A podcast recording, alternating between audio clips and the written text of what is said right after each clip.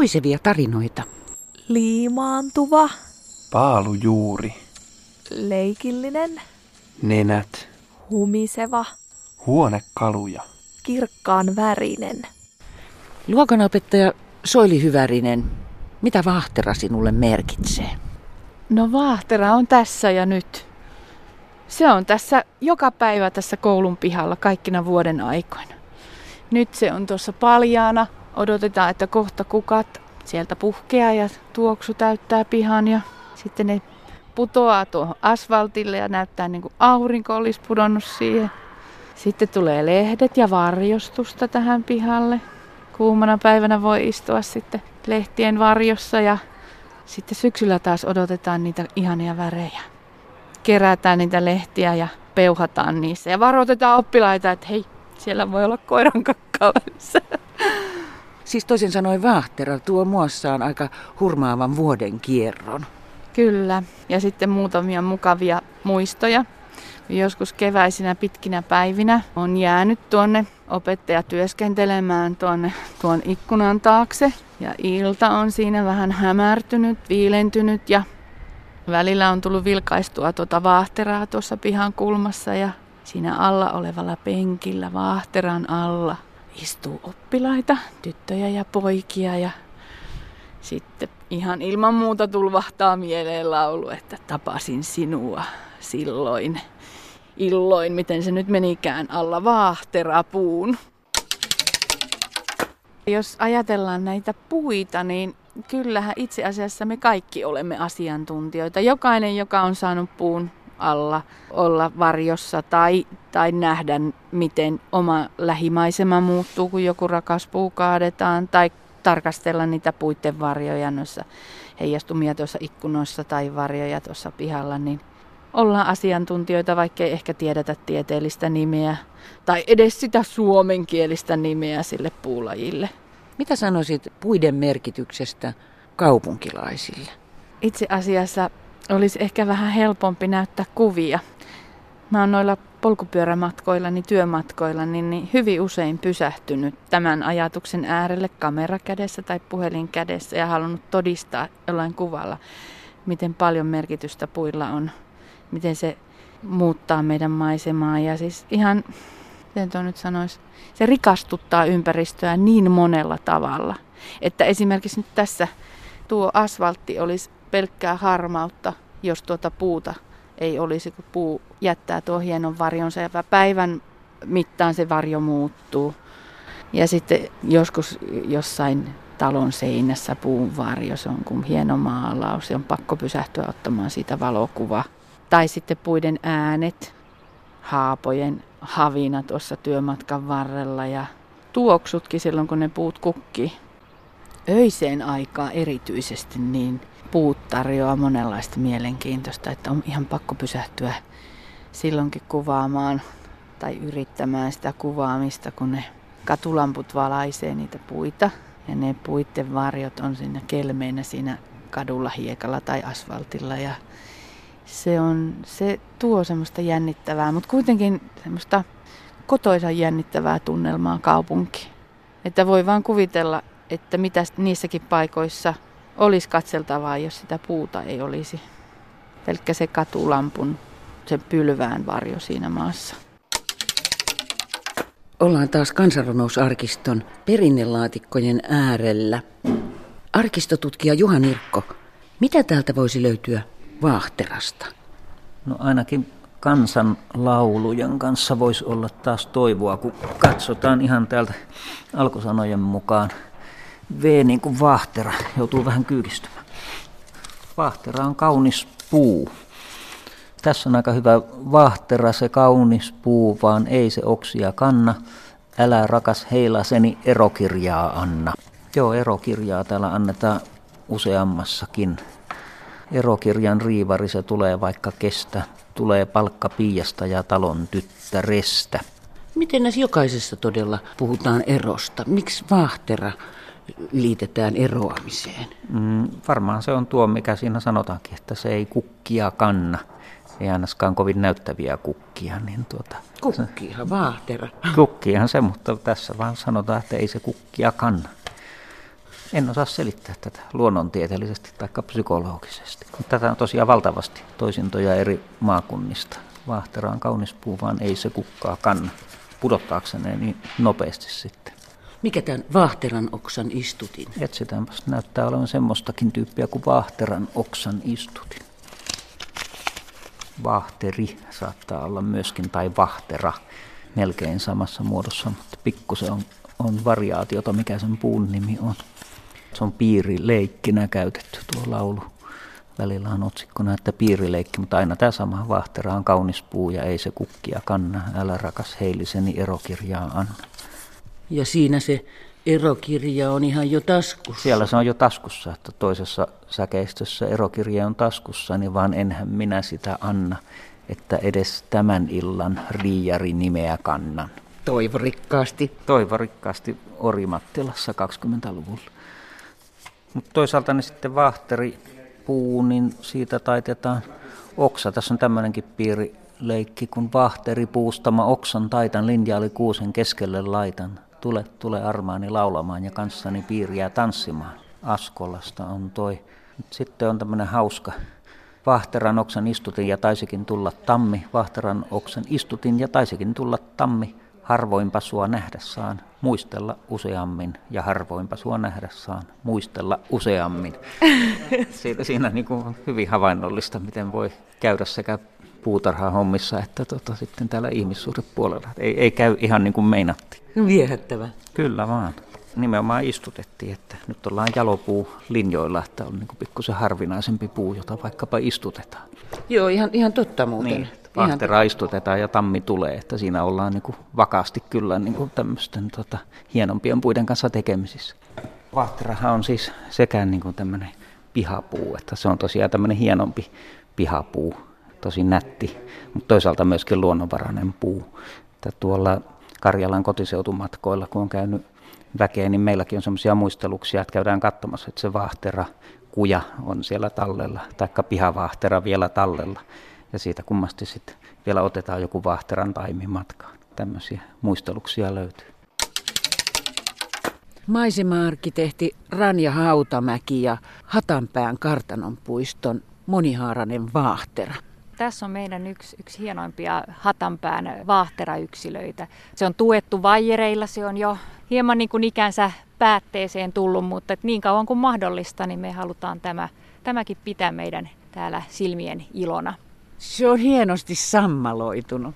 Joo, näin, näin niin kuin juuri kun muuten kesän vihreys katoaa, niin minusta se on aina hienoa, että tämä sammal tulee aina, aina hyvin niin kuin hienosti esille, tuo sitä väriä. Ja tämän tyyppiset vanhat puuyksilöt, niin nehän on myöskin monimuotoisuuden ja kaikkien pieneliöiden ja kääpien kannalta hyvin tärkeitä, että tässäkin näyttää olevan just jotain, jotain siellä rungolla. Minä katson vähän lähempää. Mä katson vielä tätä, miten pehmeä tämä antaa. Joo, ja kyllä täytyy sanoa, että vaahtera on yksi, yksi niitä lempipuita, eli juuri sen ilmeikkyys, sen, sen ihana niin kuin keväinen se kukinta ja, ja sitten, sitten tota tuuhea, hieno tumma, tumma lehdistö ja tietysti sitten se, se syksyn ilmeikäs ruska, niin, niin kyllä se on niitä puita, jotka tuovat juuri sinne vuoden aikojen vaihtelut niin, niin upeasti esille. Ja nyt tässä syksy asussakin, niin, niin siellä nämä vaahteran nenät niin kuin koristavat sitä sinä ruskeina koristeina tuolla oksiston päässä. Ja siinä on myös hyvin koristeellinen oksisto, niin kuin nyt nähdään, eli hyvin tämmöinen pienipiirteinen ja graafinen ilme. Mikä niin kuin talvella nimenomaan tietysti viehättää silmää, kun se puu on paljaana. Kyllä, ja sitten voi hyvin kuvitella, kun ensi lumi tulee, niin vielä niin kuin upeasti tämä oksisto sitten ottaa, ottaa vastaan sen, sen lumen ja kuuran. Töölönlahden rannalla tapaan arboristi Saija Asikaisen. Niin tässä rannalla on aika runsaasti vaahtera ryppäitä oikeastaan. Kerro näistä. No nämä on aika vapaasti saanut kasvaa tässä rannalla ja sen takia nämä on varmaan mun mielestä ainakin niin ehkä yksi kaunein tapa kasvattaa vaahteraa. Eli näille ei ole tarvinnut tehdä rakenneleikkauksia eikä muitakaan hoitavia toimenpiteitä kovin paljon. Eli näiden luonnollinen hapitus on erittäin kaunis. Vaahtera kaupunkipuuna kasvaa tietysti usein myös katujen varsilla. Mitkä on niitä Vahteran ongelmia näin kaupungissa? No Vahteran ongelmat kyllä liittyy samoihin asioihin kuin muidenkin puitteen ongelmat, eli suurin ongelman aiheuttaja on ihminen. Vahtera on ensinnäkin se on istutettu paikkaan, mikä on luontaisesti sille hyvin vastainen paikka. Sillä on juuristotilaa tuskin luultavasti lainkaan. Ympäristössä tapahtuu paljon esimerkiksi katujen kunnostustöitä, on talvikunnossapitoja, kolhitaan runkoja, kolhuista lähtee lahoviat puuhun, juuristoalueella kaivetaan, puuta leikataan, on pakko leikata, että sitä pystytään kasvattamaan siihen katualueelle sopivaksi puuksi, eli se joutuu kestämään kaikenlaisia vaurioita ja aiheuttaja on ihminen. Mutta näin puistossa väljästi. No tämä on sitten taas ihan eri asia, että kunhan vaan se, kuka hoitaa niitä puita, niin muistaa yksilöidä sen puun hoitotarpeen. Eli jos puu kasvaa puistossa, sille ei tarvitse nostaa runkokorkeutta sinne viiteen metriin, vaan riittää, että se ruohon leikkaa ja mahtuu sieltä alhaalta leikkaamaan sen ruohikon. Tai mikä vielä parempi, että olisi ihanaa, jos puistojenkin puiden alaoksat saisi kasvaa alas asti nurmikolle asti, sehän olisi aivan upean näköistä. Minkä takia niiden ei anneta kasvaa? No se on tämä meidän hoidollinen toimenpide näissä puistoissa, eli jostain syystä me arvostetaan nurmikkoa tosi paljon. Me, meidän täytyy, täytyy hoitaa nurmikoita ja meidän täytyy päästä haravoimaan ja meidän täytyy tehdä kaiken maailman kummallisia hoitotoimenpiteitä näissä. Luultavasti se on vaan siitä. Ihminen ei taas mahdu sieltä alta kulkemaan ja se täytyy saada mahtumaan ja sen takia nostetaan myös puistoissa näitä runkokorkeuksia sitten. Että tietenkin sitten yksityisenä ihmisenä kannattaa, jos haluaa vahteraa pihalle, niin vahterastahan tulee iso puu. Se on leveä, iso, monta kymmentä metriä leveyttä vaativa puu vanhana. Sen lehti on hyvin peittävä, se varjostaa tosi tehokkaasti ja sitä varjostusta ei kyllä saa pois leikkaamisella. Tai sitten jos saa sen hetkellisesti pois, niin kyllä se puu on sitten tuhoutunut sen leikkauksen voimasta. Mutta se on, se on hieno, komea puu. Soitinrakentaja Anders Liljeström ja Vahteran ja kitaran ihmeellinen historia. Käykö näin? Käy näin. Tässä on Vahtera-kaula, kokonaan Vahterasta tehty sekä otellauta että tämä kaulan puoli. Ja tämä nykyisin alkaa olla tavallaan tylsä puu, kun tätä on niin paljon käytetty. Ja sitten on paljon tullut muitakin puuvaihtoehtoja, mutta jos ajatellaan historiallisesti, niin voidaan sanoa, että melkein kaikki kielisoittimet ja jousisoittimet niin niissä on käytetty vaahteraa. Eli se on tavallaan ehkä semmoinen niin kuin ikonisin puu kuitenkin soittimissa. Kun ajatellaan viulua, viulun kaula, viulun pohja ja sivut on vaahteraa. Ja samaten sellot, alttoviulut, kontrabassot. Ja sitten kun mennään kitaraan, niin, niin espanjalainen tämmöinen kuuluisa rakentaja Antonio Torres, joka tavallaan mullisti nailonkielisen kitaran rakennuksen, niin se käytti paljon myös vaahteraa ja sypressiä ja, ja sitten tota, sähkökitaroissa sitten jotenkin tuli, kun se Amerikassa kehitettiin, että lähdettiin tekemään tehdassoitinta sähkökitaraa, niin Leo Fender oli tämä Fenderin tehtaan perustaja, jolla oli se ajatus, että kaikki kellotetaan jo silloin, että tehdään niin kuin nopeasti ja, ja tehdään semmoisista materiaaleista, oli se idea, jota kasvaa tavallaan niin kuin takapihalla. Ja kun ne avasi oven, niin ne katsoi, että siellä kasvaa vaahterapuita ja siitä sitten tehtiin. Ja kaikki ne semmoiset nyt jo melkein jonkun talon verran maksavat vanhat 50-luvun ihan ne ensimmäiset Fender-soittimet, niin niissä jo on käytetty sitten vaahteraa kaulassa. Ja Gibson, toinen tämmöinen iso tehdas Jenkeissä, niin, niin on tehnyt mandoliineja vaahterasta, eli se on mandoliinienkin tavallaan standardipuu, mitä käytetään koska mandoliinit pohjaa taas sinne viulumaailman perinteiseen karvapohjaiset, karvakantiset soittimet. Niin mandoliineissa Gibson käytti vahteraa kaulassa, sivuissa, pohjassa. Ja, ja sitten vuonna 1959 tehtiin Gibsonilla sellaista sähkökitaramallia kuin Les Paul. Ja ensimmäisen kerran sitä tehtiin jo 52 vuonna sitä mallia, mutta ne teki ne sillä lailla, että, että se kansi, joka oli kaareva, joka oli vaahteraa, niin se maalattiin.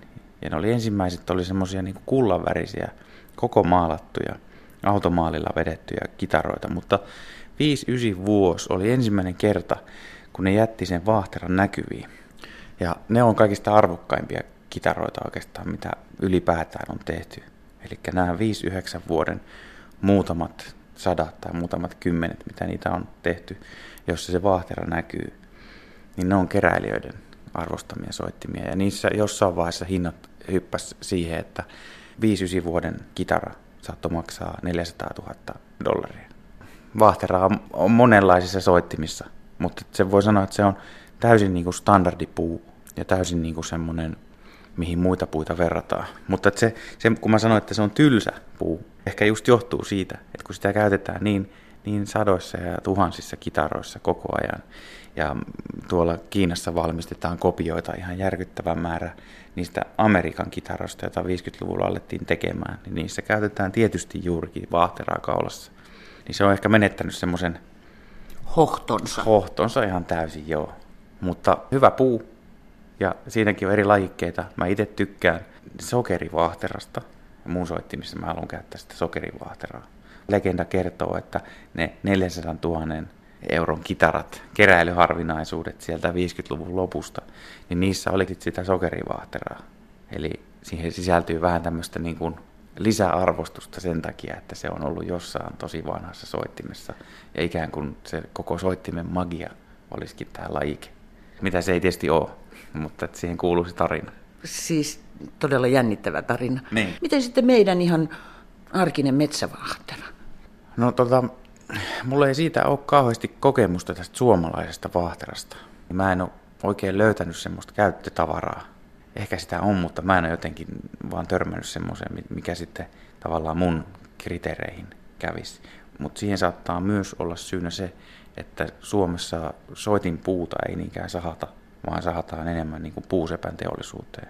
Ja suuri osa sahoista tekee sen niin kuin lankuksi tai laudaksi, jolloin se meinaa sitä, että soitinrakentaja joutuu kaikki pinot käymään läpi ja katsomaan, että onko siellä semmoinen pala, joka kävisi mulle. Ja se on vaikeaa. Professori Kari Heljevaara, minkälaisia asukkeja näistä vaahteroista voisi löytyä? No vaahterassa on kyllä ihmeen vähän hyönteisiä. Että vaikka se on tuommoinen hyvän näköinen puu, siinä on isot lehdet ja noin ihmisen silmin näyttäisi herkulliselta, mutta, mutta hyönteistä ei oikein ole sitä mieltä, että aika vähän on vaahteran lehdillä hyönteisiä. Mistä se voi johtua? Kyllä se täytyy johtua siitä, että, että vaahteran lehdillä on semmoisia kemiallisia yhdisteitä, jotka estää hyönteisten syömisen. Mutta toki vaahteralla kyllä on, on hyönteisiä, esimerkiksi vaahteran jauhiainen, joka on nivelkärsäisiin kuuluva pieni hyönteinen, joka joskus elää suurin joukoin vaahteran lehden alapuolella.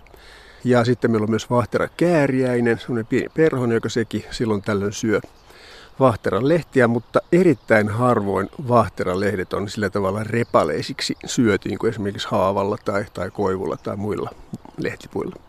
No mitä sitten täällä rungossa viihtyy? No Vahteran runko on aika sitkeetä, kovaa puuta ja sielläkään ei kyllä juurikaan tavata hyönteisiä. Et jos tuommoisen vaahteran tuosta avaa ikään kuin leikkaa sen puoliksi, niin erittäin harvoin siellä on mitään hyönteisiä. Joskus siellä voi olla sarvijääriin kuuluva koristeellinen saikurahaapsanen tai sitten perhosiin kuuluva puun tuhoja, joka huonolla onnella saattaa katkaista koko puun, mutta vahtera on kyllä todella hyönteisetön puu, jos niin voi sanoa. Aika jännä toisin sanoen sitten se, mikä maahteraa sitten ilmeisesti enemmän vahingoittaa, on, on ainakin näin kaupunkialueilla tässä jo vähän aikaa sitten mainittu kolhiintuminen tai tämmöiset niin ihmisen aiheuttamat seikat. No se on totta kyllä. Vahtera kolhintuu aika helposti ja näiden kolhujen kautta siihen pääsee monenlaisia patogeeneja, siis taudin aiheuttajia, mutta, mutta hyönteiset ei niistä mitenkään kyllä hyödy. Sitten pitää ehkä vielä muistaa, että jänikset syö erittäin mielellään pieniä vaahterantaimia ja saattaa niin hävittää vaahterat laajoiltakin alueelta, mutta, mutta, mutta vaahtera on siis kasvilaji, jota eläimet ei mitenkään erityisemmin suosi.